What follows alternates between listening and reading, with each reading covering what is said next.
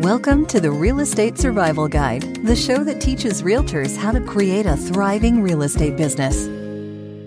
Welcome to today's episode of the Real Estate Survival Guide podcast. I'm your host, John Shookman, and I am so thankful to have you with me for today's episode. A huge thank you to Jennifer Harshman and Harshman Services for sponsoring today's podcast episode. I'm so thankful for the team at Harshman Services for being a part of helping my business and for sponsoring the podcast. Let's jump into today's episode. Welcome to today's interview, guys. Honored to have you here on the Real Estate Survival Guide. Honored to have my friend Christina Deal with us. And we've actually gotten together a few times, but I even confirmed how I said her last name. And it's Deal as in a big deal. So welcome to the show, Christina, the big deal. But it's been very cool to connect with Christina. So a few months ago, she wrote a book, and I'm excited to jump into that. And so when I saw she wrote a book, I'm like, I have to connect with her because I like connecting with entrepreneurs that like, podcasts, books, all these different things. And so I'm so excited to have her on the show. Christina is a realtor here in Lancaster and knew she wanted to be a real estate investor since the time she was a kid. She now owns a portfolio of short-term and long-term rentals that contribute to her financial freedom at the age of 40. She has been a full-time realtor since 2010, and in her free time, she stays involved with the community by volunteering in various governmental and nonprofit organizations. Recently, she published an Amazon best-selling book, Money Girl, that aims to provide a financial education and inspiration to children all over the country. It is her goal to change the trajectory of future generations by ensuring their understanding of debt and how money works. I have a copy of it here, and I've started to dive into it a little bit. We're not on video, but really good book. Really proud of what she's doing. And I've really just appreciated her willingness to share her time. So we got together, and when she heard about me and my wife's debt-free journey, she started talking about investment properties, and she's like, we should connect, and was even kind enough to sit down with me and my wife a couple weeks ago. She's very generous, and I appreciate her sharing her time a few different times, sitting down with us, and now here on the show. So Christina, thanks so much, and welcome to the show. Yeah, thanks for having me. So real estate, you knew you wanted to be a real estate investor since you were the time you were a kid, but how did you get into now building what you've built as a realtor and with your portfolio of the rentals here in Pennsylvania? I also know we've talked about a property you have in Florida. Tell us all about your journey. Yeah, well, I would say just in the most simplest of terms, once you start buying investment properties, you become addicted to it, and you just want more because you see how that passive income just becomes, part of your life, and is you see how easily it can be made. And so my dad was a landlord, so that's what kind of showed me that I wanted to also be a landlord. I saw how that worked. And once I started buying properties, I couldn't stop. I remember even at one point telling my friends, like, okay, I'm done now. I'm not buying anymore. And then the one day I was like sitting for coffee with my one friend. I was like, so guess what I did? She's like, you bought another property. And I was like, yeah, it almost became a joke. And that was a few properties ago. So that's how I got to the point of having a portfolio that kind of, is just a great asset to have. It's hard to stop once you start. Yeah, that's really cool. And it's very interesting because I think a lot of us, so whether investor or just real estate helping clients, when I got into real estate, I didn't realize, I wish I would have bought real estate so much sooner. So how long ago did you buy? I know you shared when we sat down, but just for the podcast guests, how long ago did you buy your first property?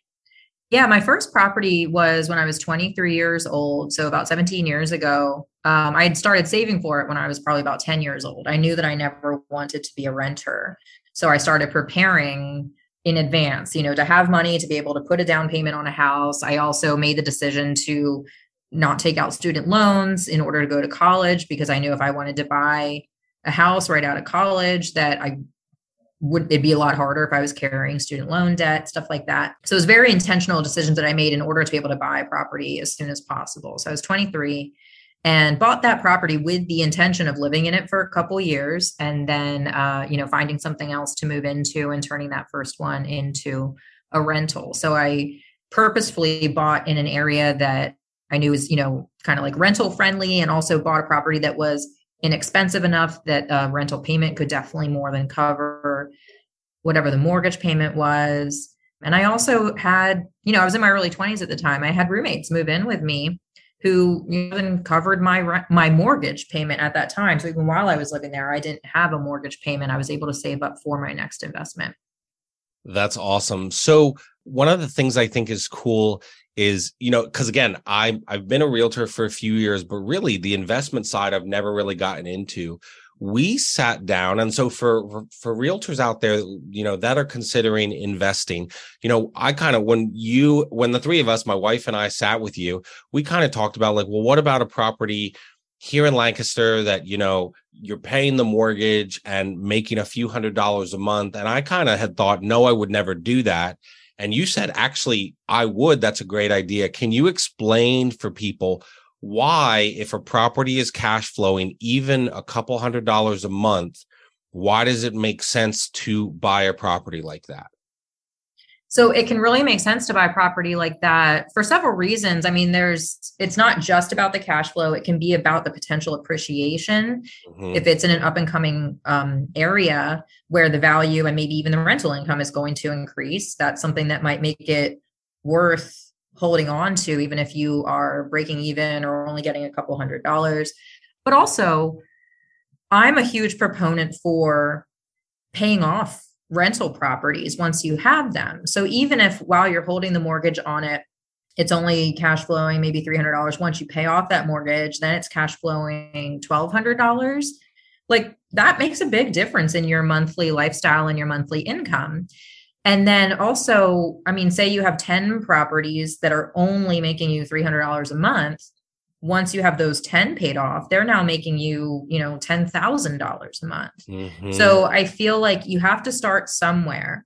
And if all you can do at this point is get a property under your belt that makes you what doesn't seem to be like a huge profit per month, mm-hmm. it's still a starting point. It's still better than the person who never gets started. I think all too often people are looking for just that best deal, or just even an unreasonable expectation of like what the profit should be. And then they end up just never getting started. And then the person that's been putting $300 in their pocket every month for the past couple of years and has a property under their belt that someone else is paying off for them is in a much better position than someone that didn't do that in the first place. Yeah, that's so cool. And it's so funny because now as I look at properties, I just showed my wife one this weekend, and I might go to an open house this weekend. There's a spoiler for my listeners, because I'm like, wait a second, as I look at the mortgage, this could make us $300, $400 a month. And I just thought it makes sense, right? The property was sold for $70,000 X number of years ago. Now it's selling for $130,000. So even holding that. And so I think for those of us that haven't been investors for long or thinking about it, I think it's a whole different perspective on like, no, don't worry about, yes, cash flow is great, but if you're making money, and I think the appreciation is huge for me to think about. So that's really cool. And I think it's good for realtors to think about. I'd love to, and I do want to, you had an Airbnb that you got last year, so I'd love to hear about that, but tell us more about the book. So Money Girl, How You Can Attract Wealth, Nurture Your Soul, and Obtain Financial Freedom. I haven't read through the whole thing, but one of my favorite parts is it's easy to read, right? Mm-hmm. It's not like, I feel like so many people in the finance space are using like big jargon to like confuse you. And I feel like yours is like, no, this isn't like language you're going to understand, and explaining my journey. Tell us more about what made you decide to write the book and what that process mm-hmm. was like. So I really started to notice by the time I got into my 30s, I had made smart decisions throughout my whole life just because of the education that I got from my parents when I was young, and didn't even realize that that was a unique type of education. And then so by the time I was in my 30s, I was very comfortable. And then having conversations with people around me that were like, man, I'm just realizing I need to dig myself out of debt before I start building wealth, or I need to do this, or I need to like undo the damage that I've already, you know, brought into my financial life. And that's what made me realize that I was so fortunate to have this education that my parents had given me about money, and really realized that most people don't get that.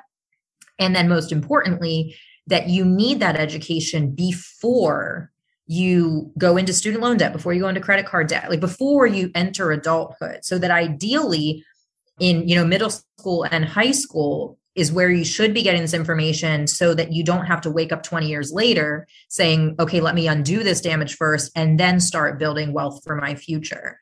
So I really 100% wanted to make sure it was very easily digestible for that age group. I wanted it to just be a fun, easy conversational read with very, yes, just, you know, high school age vocabulary and stuff like that, so that it would just be, you know, that they'd want to read it, they'd find it easy to do, and also very easy to understand. Because that's where it all starts. You know, by the time you realize 10, 20 years later that you made mistakes, those mistakes are already made and you didn't even know you were making them. So it's not your fault if no one ever told you, you know? No, absolutely. And I think one of the things I've learned, and this isn't to make it political one way or another, but I, you know, the recent student loan debt forgiveness, we had paid off our student loans, and I'm glad we did. I didn't understand at 18 years old, 20 years old, 20, whatever years old, what I was signing, right? And I get the point, oh, well, you took out the loan, but I think a lot of students don't understand. And so what I think is great about the book is, hey, these are the things that are going to come across, and you need to understand the risk of doing something like that, you know, of student loans, of credit cards, of things like that. Absolutely. One of the cool things about sitting down with you and my wife was, you know, as we think about investing, we said, well, isn't that risky? And you consider yourself actually risk averse compared to many investors. Is that right? Yes, absolutely. Tell us more. I know you told us in person, but tell my audience why you make some of the investing decisions that you do. Well, what kind of investing decisions that you might make that most investors don't, and why you do those things. I'm thinking about like the equity you take out that you told us about, you know, paying off the houses. Yeah. Tell us more about it. So, I mean, a lot of the investors I talk to, I would venture to say all of them, because I haven't found anyone else that invests quite like I do. They very much are like, just buy, leverage, leverage. Like they just take out debt. And you know what, as long as the income that's coming from the property that you are using to purchase that debt with is more than covering that debt, then cool. Like I get it. I get why you're doing that. For me to be able to sleep well at night and, you know, to help safeguard myself against maybe if a recession really kicks in or, you know, anything that could happen, I tend to, you know, try to pay off one of my mortgages before I let myself buy another property. And I've gotten into that kind of cycle where it's like, I'm constantly trying to decrease my debt load before I take on more debt, just because like, I don't like the feeling of knowing I have, you know, several thousands of dollars worth of mortgage payments due every month, even though other people are paying them. What if something happens? What if something changes? And they're no longer paying them. I like the security of just consistently lowering that debt by kind of like the whole Dave Ramsey snowball thing, like paying off one mortgage at a time, starting with the lowest balance and getting rid of them. So that I think is a big difference. And people often tell me like, no, stop paying them off. They're low interest rates. Just go buy more. And I'm like, you do you. I know that maybe, yes, in order to make more money, that's what I should be doing. But for me to have peace of mind, I'm doing it the way that I want to do it. So everyone needs to figure out for themselves what they're comfortable with. And that's just, how I like to do it. No, that makes a ton of sense. You recently, and I loved hearing this. So guys, when I first got together with Christina, we were just getting to know each other. She was telling me about the book. I was telling her about the podcast. I told her how we are going to, I don't even know if I've told the podcast this, spoiler alert, about, maybe I have, but how we're going to Florida this spring for 5 weeks. And Christina had said, I'm going to be angry at you if you come home to Lancaster and you are not under contract on a place in Florida. And I said, interesting. And then I heard that Christina had an Airbnb there. And so tell us more about why you decided to get an Airbnb there in Florida and just how you kind of picked the property, what decisions made into that, how you knew, hey, this was a wise financial choice versus not, and those, and just everything involved in the Airbnb process for you. Yeah. So It was a lot of things. It was, you know, kind of during the height of the pandemic, I was very frustrated with the way things were going in Pennsylvania as far as, you know, just lockdowns and whatever else. And so I started looking at Florida and how free they looked, you know, and I was like, man, I want to own property there. Not even thinking about Airbnb. I was like, I just want to own something there, you know, in case things get worse, I'll have a place to go. So an old friend who a few years ago moved down to Florida and became a realtor. I just got in touch with him. I was like, hey, can you give me a call? I just want to pick your brain about Florida real estate. And he starts telling me about the town that he lives in, Cape Coral, mm-hmm. and how great of opportunity it is right there, right now for Airbnbs, and just how great of a place it is and all this stuff and how easy it is to fly to from up here. And I was like, man, that sounds great. And he's like, and the values are still pretty low, but people love to get away here.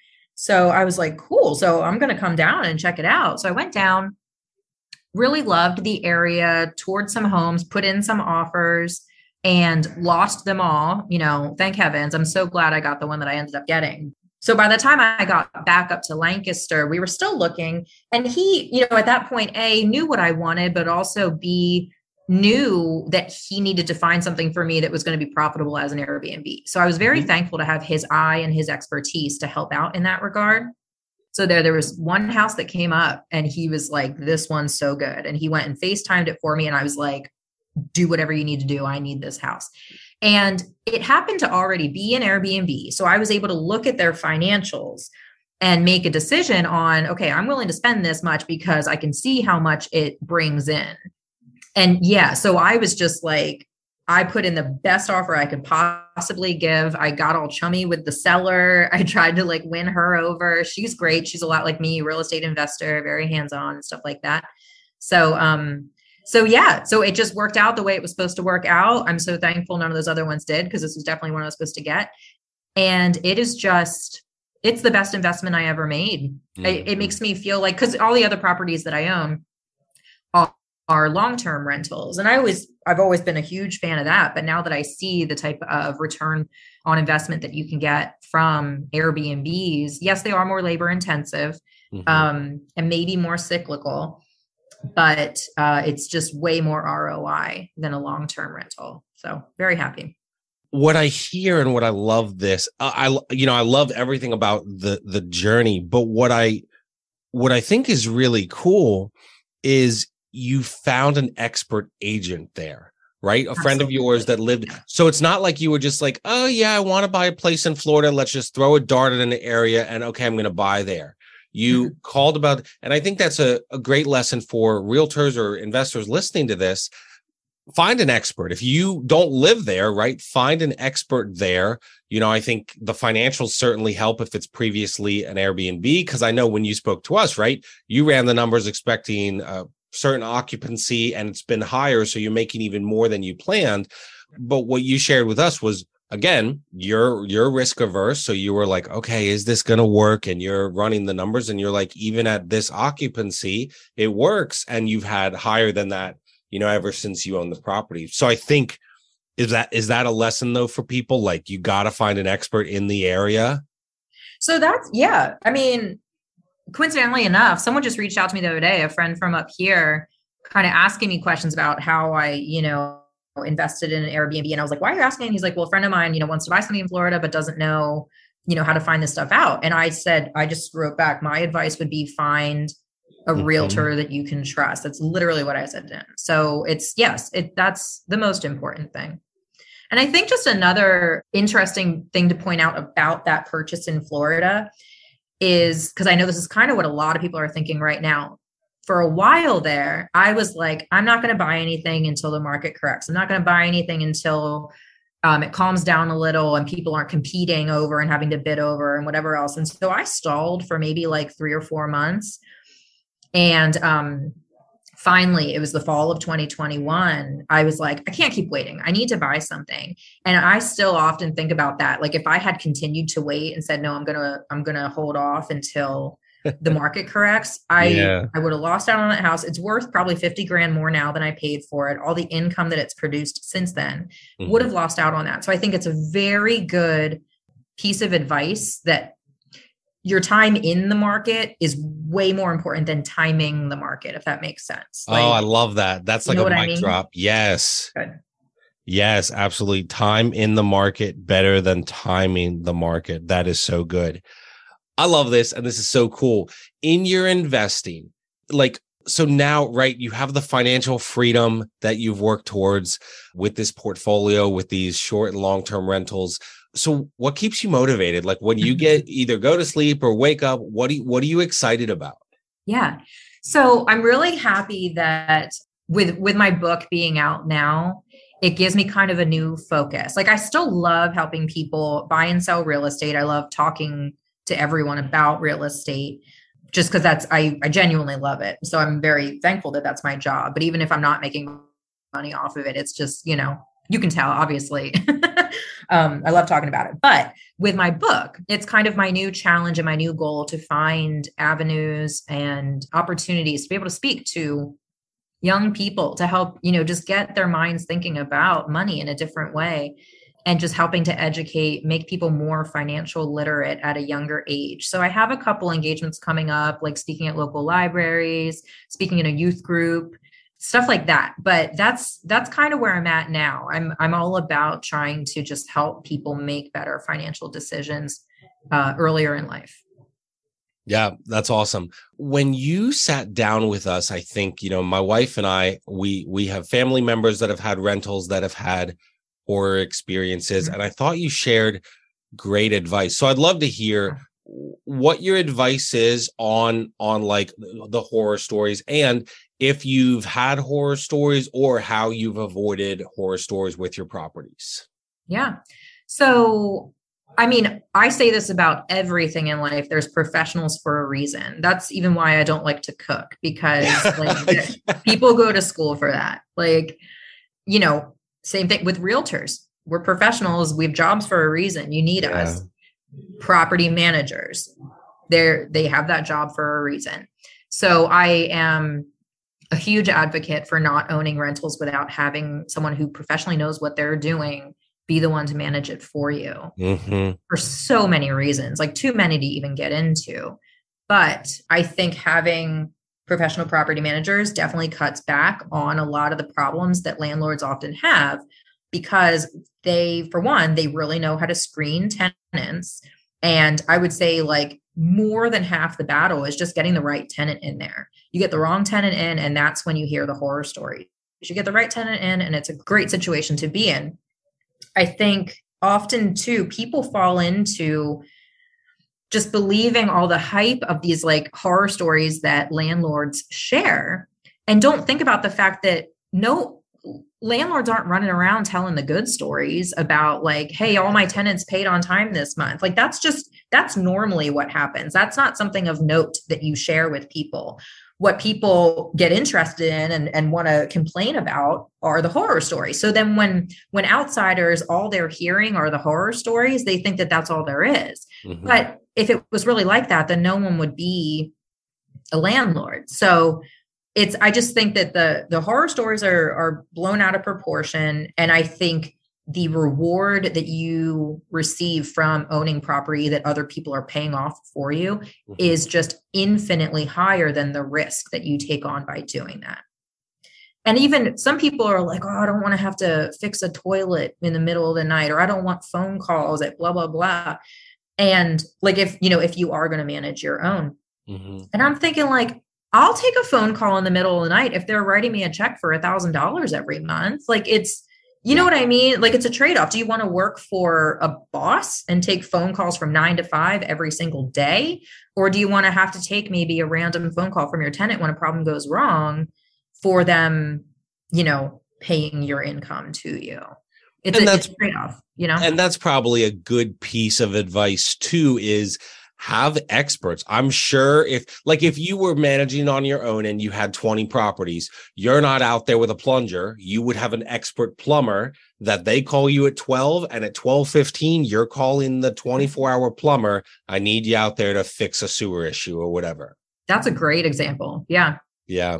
That's so cool. I love this. And I think it's so cool because one of the things I've learned from your journey is everyone should be investing and everyone should think about it. Like even even now looking at a property where I would only make $300 a month only, like, is like, oh, but that actually might be a good idea because of if it cash flows, you know, if the numbers make sense. And I think it's very interesting because I think so many realtors are scared of stepping out and doing that. They don't want to take that first step. Did you ever have that fear or no, because of your dad and growing up, you know, around that, you were just like, no, this is the path? Never had a fear. I was almost just impatient with like, okay, I want to start buying more and more. When can I buy more? When can I find another one? Maybe I was just fortunate to not have that fear. But I just remember it was almost like an impatience of like, all right, where's my next property? How do you, in a market like we're experiencing, how do you decide, hey, I wait, but right? Because, and we talked about this, we're both realtors, you know, people think, oh, a crash is coming. We just don't believe that. We know property prices are going to increase. They're not going to be up 25% year over year, but they're probably still going to be up 5 to 10% every year. How do you make decisions on, you know, when we left meeting with you and my wife said, what's your next step? I was like, that was a great question, babe. But how do you kind of in those, with so many things going on, with the book, with multiple properties, with the Airbnb, how do you kind of make that decision on what's the next right step? So I think one of the great things about getting to a point of financial freedom or even just kind of like a security where your income is coming from is that you can just kind of be ready for opportunity. And so I think I told you and your wife that my goal right now is I'm working on paying off one of the mortgages because that's, you know, the next step in the process. And then after that, I'm going to look and see, is there an Airbnb that makes sense? Is there a rental property that makes sense? Is there something else that comes up and is what I want to be my next investment? So that's not, you know, the clearest answer, but I think it's just kind of like putting yourself in a position in environments where you're going to see opportunities and being ready to jump on them, especially in a market like this. When it's a good opportunity, you're not going to be the only one that wants it. So. No, I think that's great advice because again, like some people would be like, oh, I'm making money. Let me just go and blow this. But then if a property pops up, that's an opportunity. They're like, oh, I've been too busy. You know, I don't have the money for this. But instead you're taking the steps by saying, no, I'm going to pay down this because I am risk averse, right? So I'm going to pay this down so that when that perfect opportunity comes, I can jump on it. So I do think that's really great advice. Thanks. I appreciate this so much. As we kind of close out our time, I would love to hear, take us to a point in your life, and you can, if you'd like, kind of share what that was, but take us to a hard point when you kind of maybe dealt with some adversity, maybe it was through the investing or whatever it was, maybe it was writing the book. Take us to a point where you face some adversity, and what would be a piece of advice you would give that version of yourself if you're sitting across the table? So I remember when I was first starting out as a realtor in 2010, it was the worst time possible because, I mean, it was a slow market, but also at the time, the federal government was giving an $8,000 tax credit to anyone that bought a house that year or, you know, during that time. And that expired a week before I got my real estate license. Oh my goodness. So it's like, everyone who was going to buy a house had already bought a house because they were getting in before that deadline. And then here I come being like, all right, I'm a realtor now. So it was just a very tough time to try to get started in real estate. So after a few months, I was like, okay, I can't keep dipping into my savings. I'm going to have to get a job on the side. So I started waitressing, and just in order to kind of like be able to keep up with my bills until real estate started to get going. And then that led to just under 3 years of me kind of trying to make both things work, using waitressing as a crutch to not really go full force in my real estate career and not succeeding really in real estate because of A, really not needing to, and B, having to spend time waitressing. And I couldn't get out of my own head, you know, and just be like, okay, I need to just go full-time real estate or nothing. And so it was a tough time, and not even really realizing it was a tough time, wanting to make something like a career that I really wanted so badly, wanting to make that work, but having a fear of, you know, being 100% commission. So it wasn't until I moved brokerages and met a whole new group of realtors at Coldwell Banker, the place that I'm at now. And just my office is so supportive and wonderful. And there were so many people that were like, no, you either be a realtor or you don't. You can't like have a job on the side. You have to commit. Mm-hmm. And I was like, no one's ever said that to me before. And a week later, I gave my notice at my waitressing job. And it wasn't until I stopped waitressing that my career just took off. And it was a noticeable difference. So if I could go back in time, I wouldn't have wasted that almost 3 years waitressing. I would have just focused entirely on real estate. So yeah. And I think that's great advice for new realtors, because I whenever new realtors come to my office, I say the exact same thing. I was mm-hmm. like, you can't have something on the side. You need to do this or don't do it. And no one ever listens to me. Mm-hmm. And it isn't until they finally quit their side thing that real estate starts clicking. I see it a million times, mm-hmm. and I'm like, I knew that was going to happen. Told you.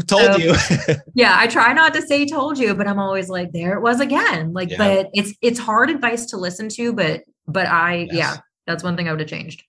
That's awesome. Thank you. And it's so interesting. I think I shared this with you, but real quick, I felt the same way, right? I got fired from my last W-2 job. And I remember calling the person who leads my mastermind group now and saying, Vincent, I got fired today. And he said, this is the best thing that ever happened to you. And I literally said, you're an idiot. My wife is pregnant. You have no idea what I'm going through.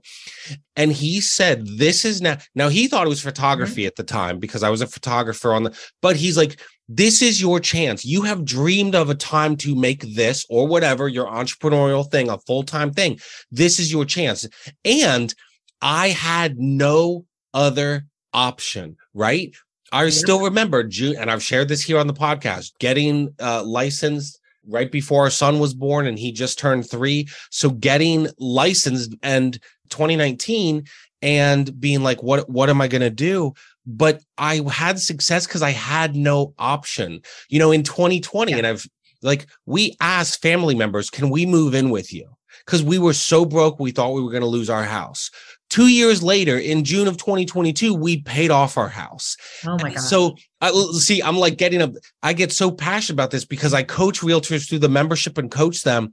And I know people, I know a realtor that for a while worked at my old company, and I'm like, you're making $40,000 because I have this job. I'm telling you, leave this, take a chance on yourself, go do real estate full time, and you will make much more than that. Mm-hmm. But some realtors are either do not have the money or don't have the trust in themselves mm-hmm. to survive. And I mean, you could struggle for a while, right? But $40,000 does not change your life. And so if you're like, okay, I'm quitting my job, I'm going to live off, maybe I have $10,000 in the bank, I'm going to live off this, and I might have to use a credit card for a little bit to survive, but I'm going to hustle to get my real estate business going. It's so true. So many that I feel like are failing are like, I'm doing this on the side. I'm doing this on the side rather than. So anyway, sorry to get so passionate about that, but it's so true. Having realtors in the market that are only doing it on the side makes it more difficult for all the other realtors. Oh, so true. Yeah. It's like, you have to just, yeah.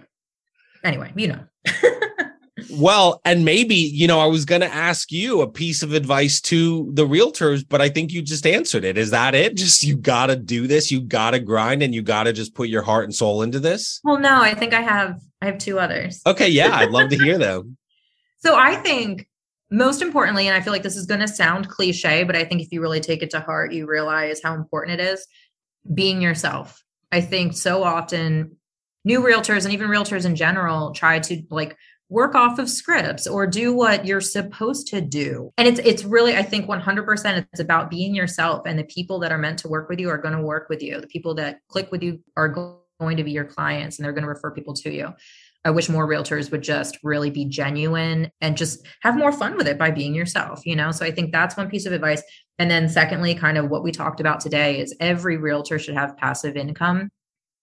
And the easiest way to do that is through rental properties. But I think it makes you a better realtor when you are not hanging on every commission. Mm. If you're not worrying about whether or not a deal closes because it's how you're going to pay your mortgage next month, it makes you a better realtor, and it makes you serve your clients better. So having passive income that alleviates some of that burden is absolutely essential.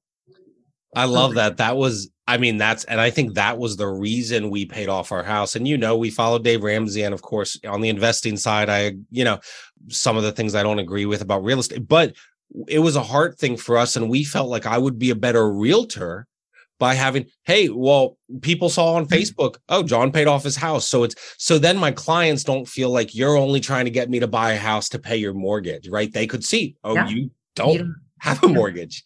So absolutely. Great advice. Thank you. I think this is incredibly helpful to me, and I know it is going to be to our audience as well. So we really appreciate your time. Yeah, so happy to be here. And if anyone's curious about my book, it's at, you can get it at ChristinaDeal.com. I was just about to ask you, that's my final question. Where can people connect with you and find what you're doing? Oh, and that too. Yeah. I love connecting with people. So I'm on Facebook, Lancaster Home Girl or Christina Deal, or just, yeah, my website. If anyone has questions at any time, I love chatting about this stuff. So. And I can speak, I mean, seriously, I know I messaged you, but I felt like I left that meeting with my wife. First of all, guys, you need to know, Christina was like willing to come to our house because of trying to find childcare. She was so kind. She's like, oh, I'll come when they're napping. And so we finally met up at Starbucks, but thank you so much. You are incredibly kind and generous. And so thank you for what you've shared with me and my wife, and now here with our audience. Make sure you guys check out her book, Money Girl, so you can find it, ChristinaDeal.com, and connect with her on socials. Christina, thank you so much for your time today. We really appreciate having you with us. I really appreciate you. I hope you have a great day. Thank you. Thank you so much, Christina Deal, for the awesome time today shared on our interview. Guys, seriously, she's been one of the coolest people I've met over the past few months, and it was so cool to connect with her today and just share some things on the podcast that I really hope were helpful for you. I know they for sure were helpful to me, and so I hope they helped you guys as well. A few of my big takeaways, I just love everything she is doing. I love what she's built in her business through her passive income, through the book. And I have a few of my takeaways were, I think the big one was really just when she said, as you think about investing, right? Because we talked a lot about investing. She said, try to think about your time in the market versus timing the market. And isn't that huge? I still remember I bought my house in 2017, was told, it's a seller's market. You should wait to buy a home. And I am so glad I did not listen to that bad advice, because my house is now worth $250,000, if not more, and I have a paid off mortgage. So, right, I have equity in that home. But I just think it's a reminder, you know, stop waiting for the perfect time, because the perfect time might not come. And not only that, but, you know, this house, you know, would have costed me what, $60,000, $70,000, $80,000 more. And so I thought that was a great piece of advice. As she talked about investing, when she said, find an expert, I think that is absolutely clutch advice. You need an expert. You need someone who knows that local market and who you can trust, right? And as she talked about investing, you know, I love how she said that there are professionals for a reason. You know, I think about that in real estate, right? I'm a realtor. You could try selling your house for sale by owner, but I know I'm going to do a better job and make you more money. You know, I think about my car, and I've shared this with you guys, right? I don't fix my car. You know, I barely even change my oil, let alone anything else, because I trust my mechanic, the expert, to handle it. And so I think that's a huge piece of what we can kind of take away from this. Like, there are professionals for a reason. If you are going to get into, you know, real estate investing, find a great property manager, right?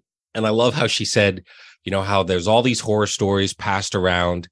And I thought the mic drop there was, if there were all these horror stories all the time, no one would be a landlord. So that was just really cool. I thought a lot of what she said just really, you know, relates if you want to invest, but also, you know, what you're, you know, doing in real estate, just if you're helping buyers or sellers. I loved how she talked about being ready for the next step, and that's what she's working on. I loved her advice to herself about, you know, I waited 3 years too long to go full time, and basically I should have done it sooner, right? I should have gone it right away. I feel like I've beat that over the head. You know, if you are working other jobs, and I know people that I coach, people in my membership have taken on other jobs. I'll continue to say, you need to be doing real estate full time if you really want to create a successful business and a really nice income through real estate. And just to close us out, I loved her takeaways for realtors. I completely agree with everything she said about being yourself